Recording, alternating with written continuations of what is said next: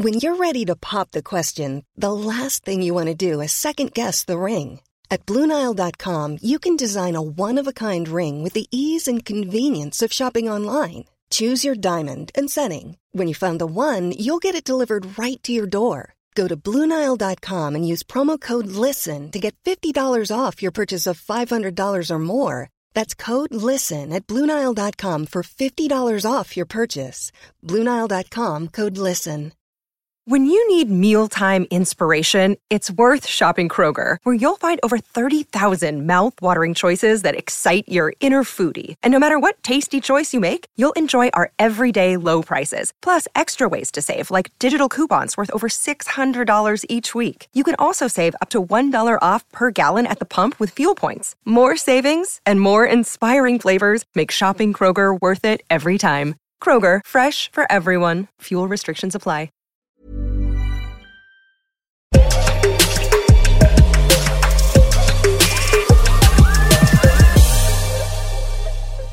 It's another Sunday edition of the Yahoo Sports Hockey Podcast, Super Bowl Sunday edition of the Yahoo Sports Hockey Podcast. Of course, Julian McKenzie is here with me, Justin Cuthbert, uh, as we go through the latest in hockey and what's been a busy stretch in the hockey world with two Olympic tournaments going on right now. Of course, the NHL in the throes of everything. And we're like approaching silly season as well, with the trade chatter beginning to ramp up. What's going on, Julian? How are you?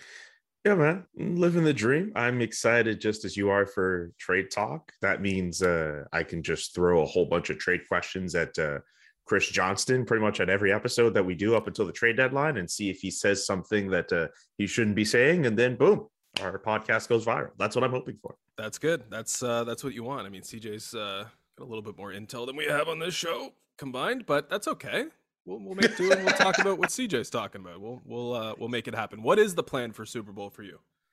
Uh, I'm gonna have a few friends over, and uh, I am gonna make ribs. I'm gonna make some chili. Uh, I'm gonna probably have some waffle fries as well. My mom is making patties. Uh, we we we we ball in this year. I don't think I've ever had like a Super Bowl party, but uh, no, this is I'm, I think I think this year will. Uh, I, am hoping things will be okay. Uh, but it, before I even get to that, like I have to watch the Canadiens. Obviously, by the time you get this, the Canadiens game may have already happened. But obviously, uh, you know, just a, a pretty busy Sunday. But uh, I'm ready for it. I'm in. Uh, yeah, if, if, you're gonna get chili, I mean, chili slow cooker. I'm sure you can get that done. Maybe pre-chopped. Maybe you're all set to go. Maybe it's on already. But uh, ribs take a little time, so we'll try and keep this short because you got a game to cover and a party to host. so let's get into it. I, by the way, go to a friend's house. It'll be fine. Whatever. I'm not really doing anything. Not cooking. Bring some chips. Bring some beer. That's all that needs to happen. Okay, let's. That's do, pretty standard. Let's do that hockey. I suppose. Uh, big week in the Montreal area. So, uh, of course, I'm going to ask you for your opinion on everything that goes into Marty St. Louis being named. How about before I get into it? Did I do okay with that pronunciation? I've been really struggling around you with French pronunciation. St. Louis. A lot Saint of people Louis. saying St. Louis, not St. Louis. Saint Louis, St. Louis, around this market. St. Louis. St. Louis is fine. It's not Saint Louis. No, I mean ah, Martin Saint Louis. I mean, if, French wrong. Here's the thing: like, if you're gonna be full on French, you might as well just be like Martin Saint Louis. But like Marty Saint Louis is is good. I, I I don't know if that is you hear any particular difference. Also, if you want to feel better about yourself, and I don't mean and I'm not trying to ridicule the person's French here. It's just really interesting to see. Uh, Martin Saint Louis in his like first few press conferences, he'll what he's like obviously speaking mostly in French. He'll find himself like trying to catch his words and be like, "Oh, what's the word for uh process or what's the word for this thing?" He finds himself doing that a lot. Ooh. What am I?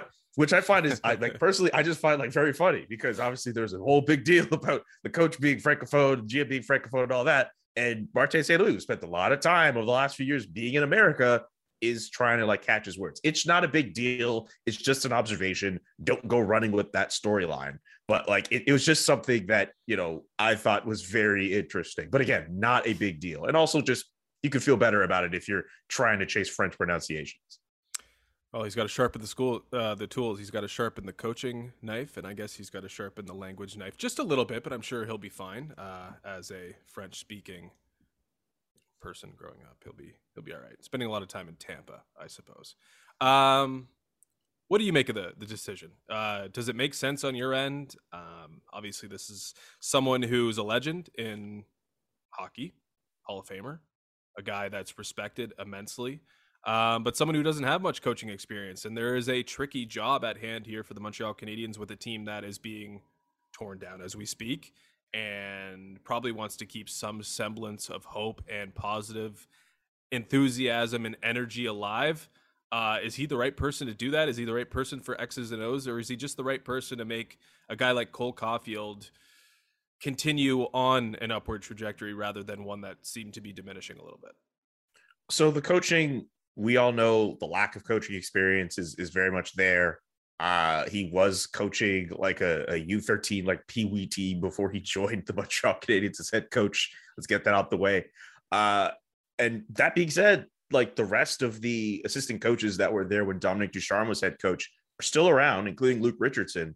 So I think if he's really worried about X's and O's and stuff, he can always lean back on the assistant coaching staff that's there in terms of motivation and Cole Caufield.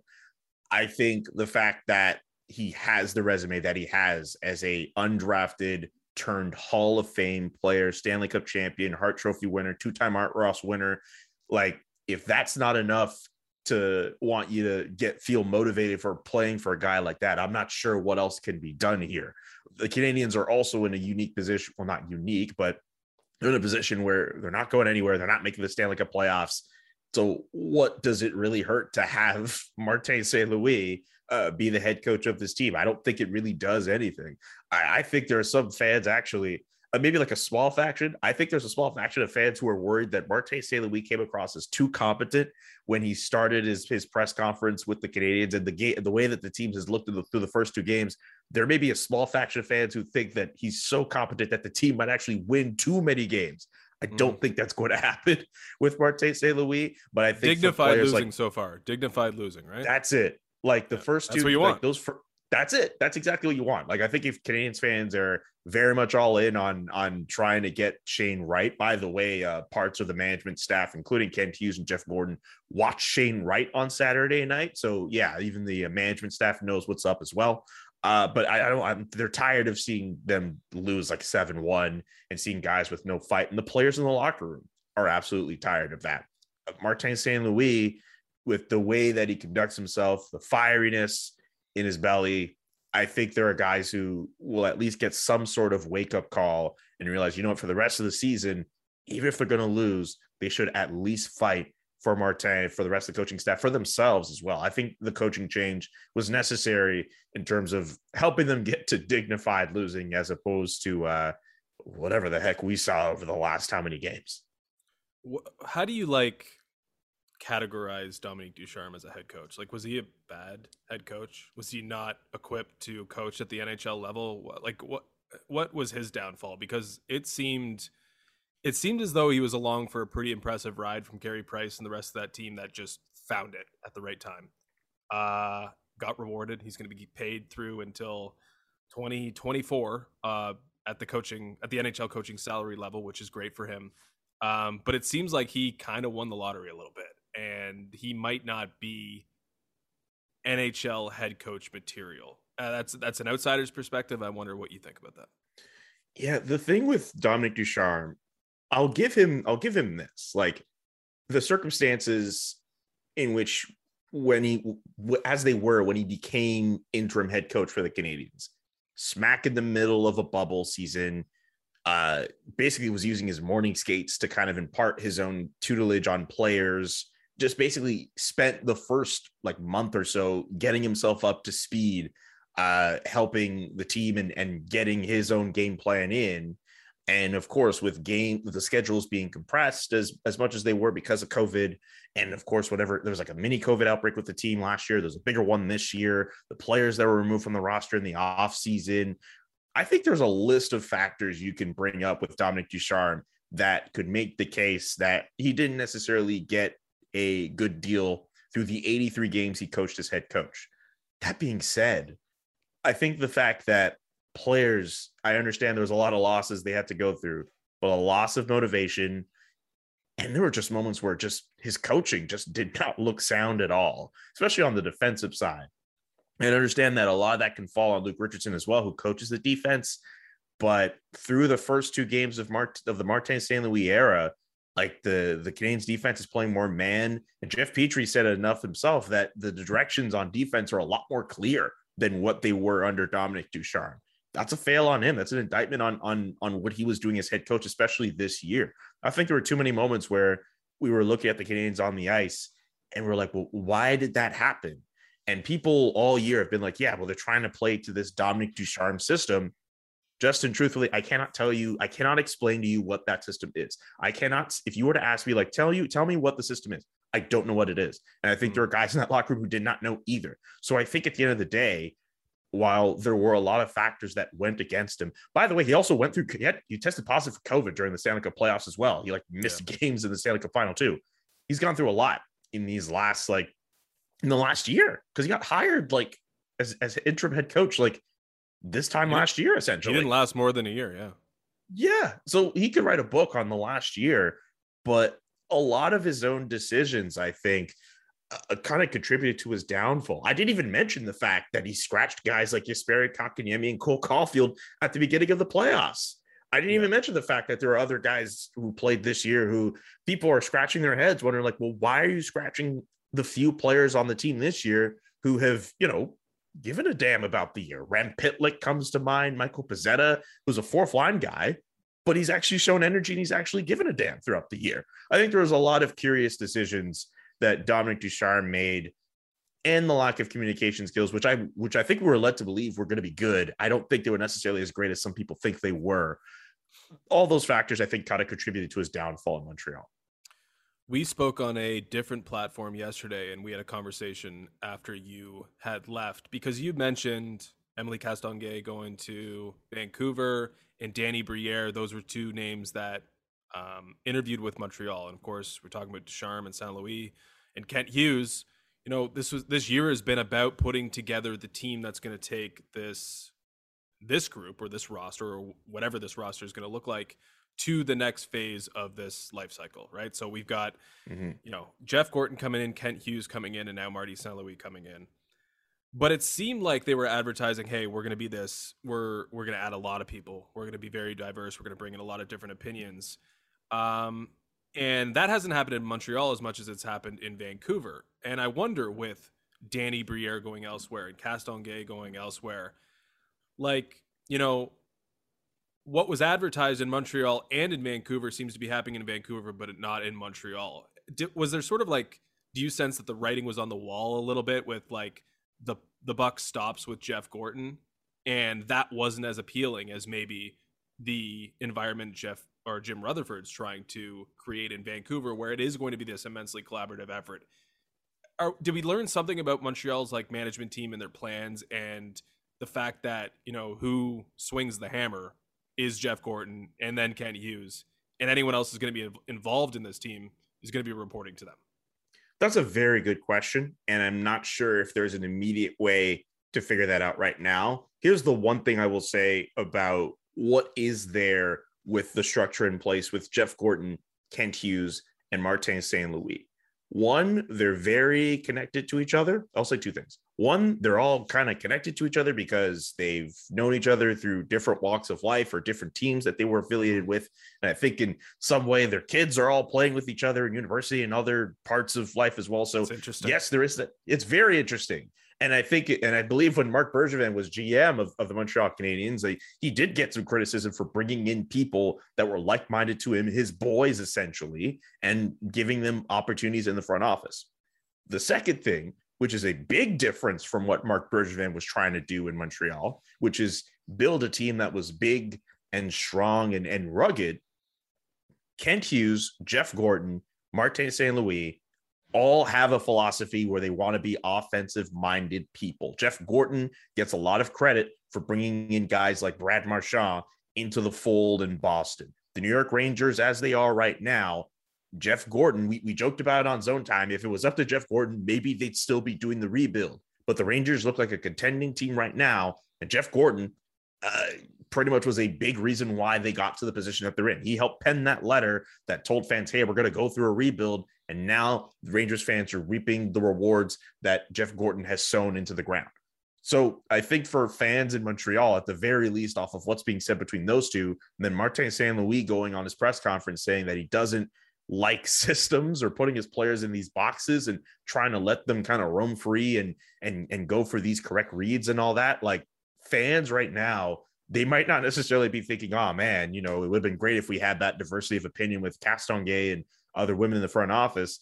The fact that the guys in place now are preaching or at least desire to have a style of play on their team that fans have not seen in over a decade. I feel like that has kind of gone to the back burner now in terms of what the rest of the front office will look like or what has been originally promised. But it is a good point because Geoff Molson, the owner of the Montreal Canadiens, said that there would be a diversity of opinions in this front office. And it was possible that we could be seeing women in this front office as well. There seems to be conflicting reports over whether or not Emily Castonguay really did get an interview with the Montreal Canadiens or really was just at least considered as a serious candidate to work as the general manager of the team or at least work in the front office. And the Canadiens are still going to have to figure out who else will be in there. Is Vincent Lecavalier really going to be part of the front office? But from Tampa, who else are they going to look at for the for the front office for this team. A lot of questions need to be asked about this. I think though, uh, I think Danielle Sauvageau, who has experience, uh, at least on the women's side, working in a front office,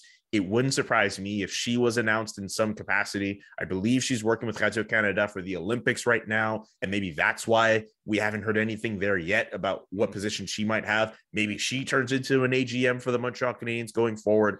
But yeah, I, I think right now the fact that the guys who are in place for Montreal, uh, they've preached a style of, of they they want to they want they want the team to reach a style of play that so many fans have been salivating for. It's kind of put this freeze on in everyone's minds about what exactly the rest of the front office could look like. Yeah, it's interesting. I mean, these are maybe they're not so different, but it seems like these two examples are very much different with, you know, like-minded individuals, groupthink happening potentially in Montreal. And I'm not necessarily suggesting that's a bad thing. I think the most important thing is to have that figurehead who's going to make the decisions, who is very competent. And I believe Jeff Gorton is that guy. I believe he will do a great job. Um, but you want that diversity of opinion as well. And I think that's valuable over the Vancouver side. It'll be interesting to see how, how both these situations work or if Montreal sort of gravitates a little bit more towards what's happening in Vancouver with a couple uh, additional hires. Let's move on to Edmonton, where the more consequential coaching change was made. I mean, Edmonton's only a few games out of the playoffs, uh, and it was made because not ma- making the playoffs would be a disaster for the Edmonton Oilers this season. Uh, so clearly, a little bit more pressure to perform on Jay Woodcroft when compared to Marty St. Louis. Um, and they got a result in their first game. I, I, I, don't know exactly how that went down, but they got a W. They got two points with Woodcroft, uh, and they should move forward and try to build on that. I don't really have too much of an opinion on this. I think Dave Tippett clearly something was fractured, and it doesn't really matter how good of a coach you are sometimes if you lose the room. Like Travis Green, I thought, like I had a lot of confidence in him. But if Elias Pettersson just decides he doesn't want to play for you anymore, what are you to do as a head coach? I think maybe a similar thing happened with Mike Babcock. He graded people the wrong way. He sat Jason Spezza on opening night, and guess what? They didn't really want to play for him anymore. At least it seemed with the way that they performed that year. It seemed like something was fundamentally broken with the Toronto, and it played itself on the ice. Seemed the same thing happened in Vancouver. Played itself on the ice. Boudreau's gotten a little bit better out of them, but not quite where it needs to be. And I think the same thing kind of was happening with Dave Tippett, where it just wasn't working for whatever reason, despite his resume being pretty good. Now, it's interesting because they've gone through a long line of impressive coaches. Like they've been through a lot of guys who have been, you know, maybe considered Hall of Fame, at least have had great success in the NHL at previous stops. And now they go to someone who has a lot of familiarity with the organization and Jay Woodcroft, who uh, was retained when Todd McLellan was fired. He was reassigned and told, hey, go be in charge of Bakersfield and maybe we'll talk later. And of course, they have talked later. So there is some familiarity with McDavid and Draisaitl and Woodcroft. Uh, and you don't really know anything beyond that uh, except that it's not Dave Tippett anymore, and that the Oilers still don't have goaltending. So, can Woodcroft fix everything? No, but if he implements something special, he could potentially overcome the problems, which are goaltending and defense. So, hard to really form an opinion because we don't know too much yet. Um, but what are your impressions of the Oilers' move from Tippett to Woodcroft? Yeah, I, I think it was at a point where the the stakes are too high. It's too it's too crazy of a situation for uh, Ken Holland to just stick by one coach. I get that. I don't think he had ever fired a coach mid-season before, as long as he as long as he had been GM. Of course, a good a good reason why was because he was a GM of the Detroit Red Wings, who were very successful for a very long time. So of course he didn't mm-hmm. have to do that. But I think with the pieces that are in place and whatever they really and of course they still need to do something by the deadline to ensure they make the playoffs. There's still a f- couple of points out of making the postseason something had to be done. And if you can't trade away a player, you already signed Evander Kane. The only thing you could really do is let go of, of Dave Tippett and just let Jay Woodcroft kind of handle the reins. Uh, I, I I'll, I'll, add this too. I, I think the notion that you know people like Connor McDavid and Leon Draisaitl being coach killers, and and I understand they've gone through a lot of coaches. I, I'm not sure that's necessarily a fair take. Those two are really good players. It's just the rest of the roster has to kind of you know be up to their level or at least do their job. Mm-hmm. It's not right to kind of go at those guys. Uh, I, I don't think that's necessarily a fair opinion personally, but I just think that Jay Woodcroft, as long as he just makes them competent, puts them within reach of making the playoffs, let the players kind of take over it from there. It could be a good move, but Ken Holland at the end of the day, he's going to have to wear this if this does not work out. And I still think I still think if it's all said and done, if Ken Holland gets to stay around next year and the Oilers completely miss, I, I really think he's calling his boy Mike to fix the problem. I really think Mike Babcock's going to end up in Edmonton. Maybe I'm wrong. I just feel like with the way things are between those two and the opportunity that's there for Mike Babcock to try to go back into coaching, I'm not necessarily co signing him. We all know that uh, what's transpired with him since that Toronto job didn't work out. And Sportsnet article that went out about him I'm not saying he's forgiven or, or whatever. I'm not making an opinion on that, but we know how some some people who we know how opportunities work for certain people in the league. And I think if an opportunity presents itself next year, if things don't work out this year, I think Mike Babcock's coming through the door as a very much a last resort for Ken Holland. But before we even get there, Jay Woodcroft, at the very least, uh, just has to put his team in a good position. They could still do it. There's a lot of racetrack to be run this season, but they need a good run. And Jay Woodcroft, there's a lot of pressure on him to get it done. And they probably need a goalie too. I mean, there's probably going to have these moves they have do. to come in tandem, right? They they if the coaching change might have been necessary, even though you know perhaps Tippett was doomed by a certain thing, that thing being goaltending. But I felt like it was necessary anyway. But what's still essential is getting a new goaltender in there. I I want you make a good point. I think there's some similarities between St. Louis and Woodcroft in that they're being brought in to do a job, but are not necessarily viewed as long term solutions. Uh, that might be unfair to both St. Louis and Woodcroft, but it seems like the Oilers, you know, we, we've talked about Babcock a lot for a good reason, I think. And uh, with Montreal, I mean, they put their eggs in the basket of someone who, again, was coaching at a children's level um, before uh, taking the Montreal Canadiens job. So again, Vancouver, Montreal, Edmonton, markets to watch uh, for sure. In terms of news that could affect who's going to win the Stanley Cup, because I don't think Montreal's not making the playoffs. Edmonton's probably not winning a Stanley Cup. I guess they could, but Vegas made the big news this week in terms of like what could really be meaningful in three or four months' time when we're talking about a Stanley Cup final, and that is that Jack Eichel on the precipice of his of a return, but how are they going to facilitate facilitate that money wise? Well, guess what? Circumvention is back and better than ever with Mark Stone apparently getting lined up for a potential long LTIR stint. Uh, he would have to go until the end of the season and return um, for the playoffs for this to work financially. And you know, it's very predictable. It's very deliberate. It's very obvious. Uh, I, I don't know how there wouldn't be an investigation into this because Mark Stone was just at the All Star game where the nagging back injury wasn't a thing. Apparently, played in the game, did all, did everything, has played to this point, and is now conveniently leaving when they're adding Jack Eichel. And I get it. Like I actually am all for it. I have no problem with it at all because you mm. have to convince someone like Mark Stone to just not play hockey for months in order to do it. But like at this point, if you're not blatantly circumventing the salary cap, are you even trying?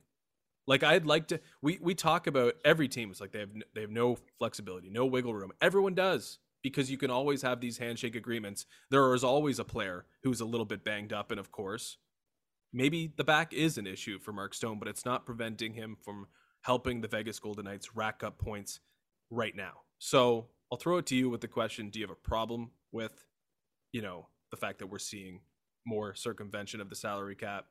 Uh, and are you more excited to see Vegas at what will be even more powerful than we expected? Because we all thought, oh, they got to make a trade eventually, but apparently with the Stone news, they don't. Yeah, honestly, I have no problem with it, and and and I'm with you. I think you have it right. Like if you're not trying to get around the cap, like are you are you even trying?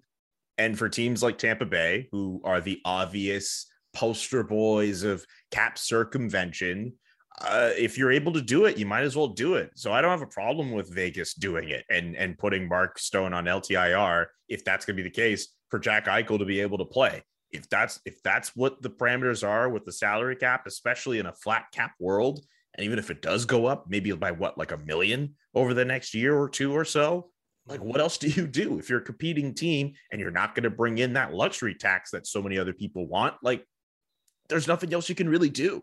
So for people who are going to complain and say, "Oh, there goes Vegas out here cheating, doing the Tampa way," I mean, there's nothing else they could really do. I'm sorry, they're, you can't expect them to just shed salary and just not be a competitive team. At least they're trying to be competitive. Uh, like I was talking to an agent uh, last year um, of just about this, and he was just saying like, there's no other way for teams to really get ahead of of the salary cap and and make it work in their favor without doing stuff like this. So mm-hmm. teams know it, agents know it. It's a bit ridiculous that people get mad about it, but that's that's exactly how it worked. And I would make the point again, like for a lot of fans who get upset at Tampa or or going to get upset at Vegas, if their team was in the same position, they would do the exact same thing. And I'm sure some of those fans would very much just be like, well, hey, you know what? That's just what's going to have to happen. I bring up Toronto a lot because there are a lot of people from Toronto who are not happy about what Tampa Bay did. If Auston Matthews found himself in a position where he had to be on LTIR and Mitch Mitch Marner and so many other people have to pick up pick up the slack. I don't know if those fans are going to complain nearly as much. If Montreal, if they were in a similar situation, same deal. So many teams, if they were in the same spot as Vegas was, they would do the same thing because that's really all you can do. It's just the rule. Yeah, they would. Uh, but all teams, many teams, had a chance to go out and get a player like Jack Eichel, and only the Vegas Golden Knights did it. They've shown that that boldness, um, and they always knew they had to do something, but they came up with probably the best solution, which is to well, put their best forward on on long term and, and play without him. Uh, it's not about getting the number one seed. Uh, Calgary Flames might be a good bet to win the division if you're one that places a bet down. But Vegas knows how good Vegas can be. Um, Vegas being the bookies knows how good the Golden Knights can be. Uh, they're up to plus 750 to win the Stanley Cup because they're going like listen, They've been right there knocking on the door the last two years, the exact same team, except they added one of the top 10 centers in the entire league. I know we haven't seen him in a long time, but this is still Jack Eichel, $10.5 million Jack Eichel, entering what is already a Stanley Cup contending team. I mean, Vegas is going to be very strong and very formidable, and it's on every every other team to try and match wits. Like if you're the Toronto Maple Leafs, Jake Muzzin's had a tough year. He's gone through some head injuries and other things maybe you want to put him on LTIR and bring in some impact defensemen because guess what? You don't have enough right now. You don't have enough to contend, and you're not trying the same way Vegas is trying if you're not finding those same loopholes. So I commend them for it. Uh, without, you know, with, without uh, soft uh, soft cap or a luxury tax or what have you, uh, these are the these are the things that teams have to resort to in order to be their best. You don't turn down the opportunity to, to get Jack Eichel just because you've already showed ambition in previous postseasons. You go ahead and make it happen, and then you figure out a way. There's always a way. Mark Stone going on LTIR. Could you imagine if at the next Board of Governors meeting, someone has the whimsical idea to say, we should make the salary cap count in the playoffs now? Why doesn't it? Like it's, it's actually cap? ridiculous. like you know how they, much opposition there would be? This. They're asking for yeah. this. Yeah, but like the, I'm sure there'd be enough opposition to this. Like there's there's not like if you're Tampa, if you're Vegas, if you're Colorado, all the big money spending teams, guys with talent, there's no way you would get a significant amount of people siding with it. I don't think that's fair to even suggest. Like if everyone is able to do it, What's the problem? Get your Mhm. team up, spend, get the players in. Like I, I don't know. I, I, I just think whatever people just throw shade at those teams for doing that, like, it's. I think it's just hypocritical, man. Like I, I think it's stupid. I don't know if it was oversight when they put together the CBA, but the fact that it doesn't count, like that's when it matters the most. I- the I most. don't- I don't really understand why it doesn't count in the playoffs. It definitely should, but it doesn't. And it's a good little oversight if it was oversight, or forward thinking if it was forward thinking, because it does make things more interesting. Uh, Absolutely like does. If, if we're gonna possible- go that far, if we're gonna go that far, we might as well pay the players in the playoffs too. Definitely, and that's that's a that's a weird one as well. I mean, they get a little bit for I guess whatever round they Like get through, bonuses, I guess. Yeah, I, I'm not even sure how that works, but it's it's funny that you know that's your, but credit to the players because it's your day job. 82 games, that's when you get paid. But the best efforts we see are when they're not getting paid, which is I guess a little bit of a credit to them at least. Um, yeah, I want to see I want to see some players put on LTIR. I think there's a lot of room for great teams to become even better and to try and keep pace with the Vegas Golden Knights. Um, okay, let's go to the Olympics. Quick Canada impressions. Two and one after the preliminary round. This is the men. Uh, Mhm. They did not win the group, so they've got to play an extra game. It'll be against China, who they just beat this morning pretty handily. I think that's a blessing in disguise that they're getting that extra game. We actually saw that four years ago in Pyeongchang, where they didn't look quite right through three games, and then they got an extra game. They won that, and of course, they went on to win the bronze medal, which was a pretty decent result given um, all that went into it. Uh, but Canada, I don't know. They don't look that great. The top six looks like it's lacking. Their best line has been their third line, and their best player has been Kent Johnson, who is an alternate coming into the tournament. Uh, it looks like they got a lot to figure out, and you know Eric Staal quite w- well, covering him last year. He doesn't look like a top line center on a team that can win a gold medal right now. He was, of course, idle going into this tournament, hadn't played hockey, got kind of handed this opportunity, but it looks like he should be demoted. But I don't think Hockey Canada will ever demote who is a future Hall of Famer in a tournament like this. It could be kind of their downfall that they don't have a dominant first line or dominant second line. They're kind of trying to move the pieces around, but it seems like they might be that top center short, even though the player that is playing that role is certainly the one with the most pedigree.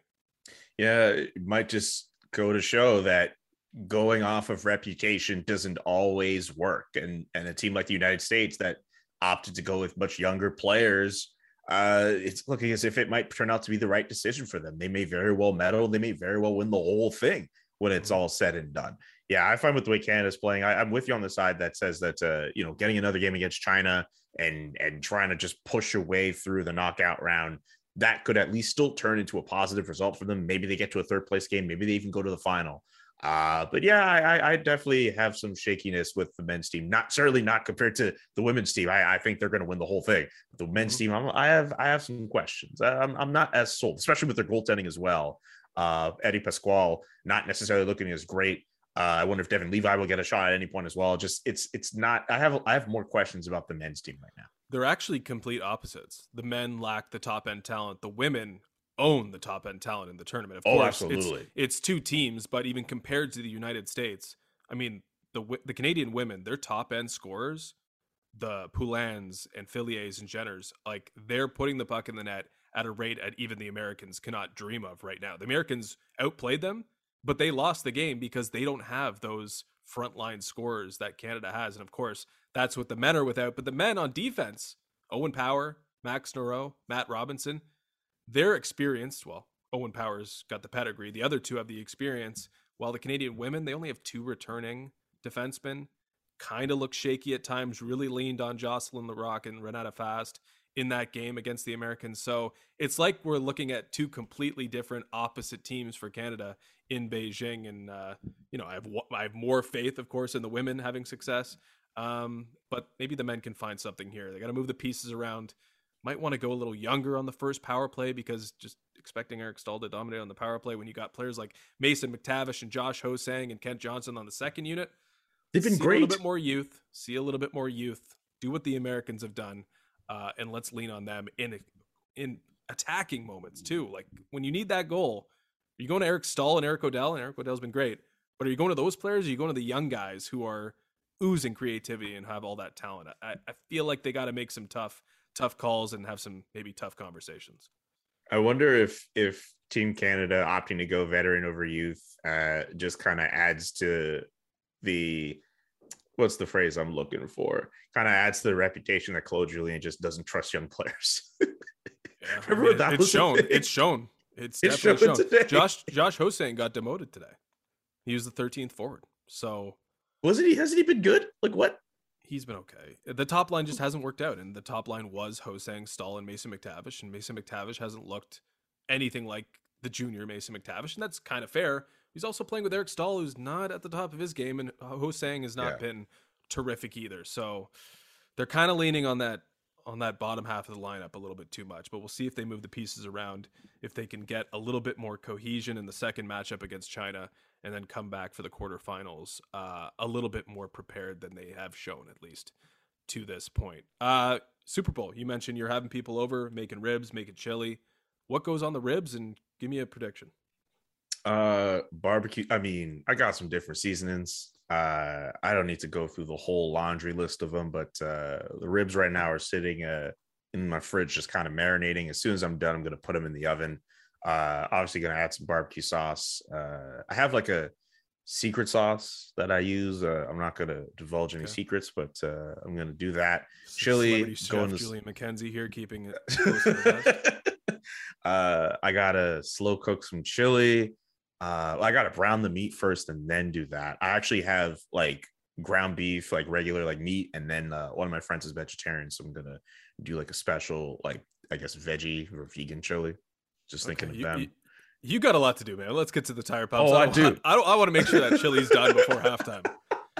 Let's, also, uh, also Rams are going to win the Super Bowl. Rams are going to beat the Bengals. I think their defense is going to be really good on on Joe Burrow, and I know he's gotten by to this point by getting sacked and still winning those games but that is a heavy front seven for for the Rams, and the secondary is really good as well. Also, OBJ will be Super Bowl MVP. I say he gets uh, gets a touchdown over 100 Drake yards. will be a rich receiving. man. Drake will be oh, a rich man if that happens. Absolutely, I'm picking the Rams. Uh, two, not that he's not things. a rich man already. he's not a rich man already. um, two things. Uh, I guess I'll I'll mention a tire pump, but I also mentioned uh, as we were doing this, uh, the Canadiens announced Ben Chiarot is on injured reserve. Uh, so that's mm. that's supposed to be their big asset that's supposed to get some big returns. Mm. And then the mm. trade deadline is this preservation? Is this something else? I'm not really sure what to say, uh, but that is just something that kind of happened as we were recording.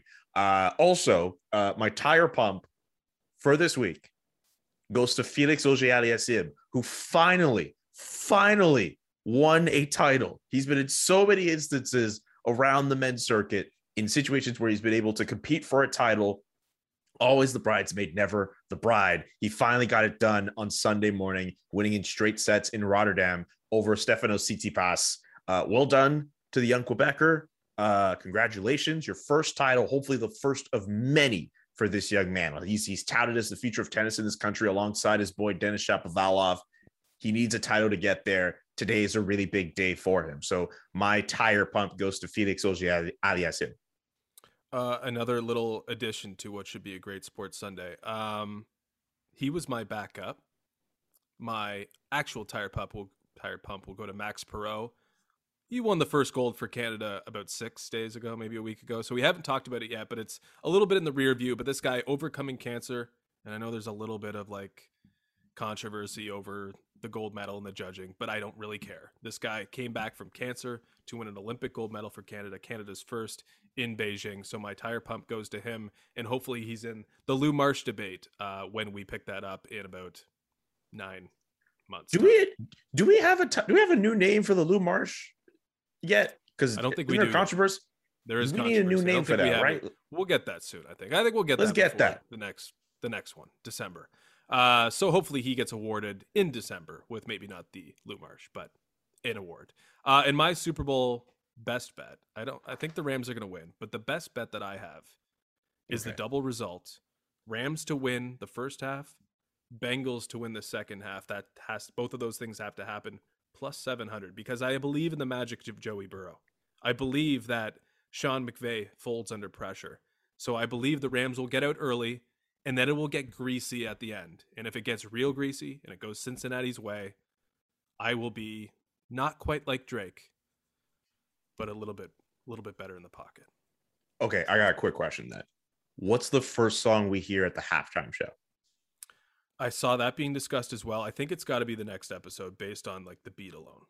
And like that's Yeah. that kind of gives you the opportunity for people to get excited before the music really gets going. So I, I feel like that's the number one.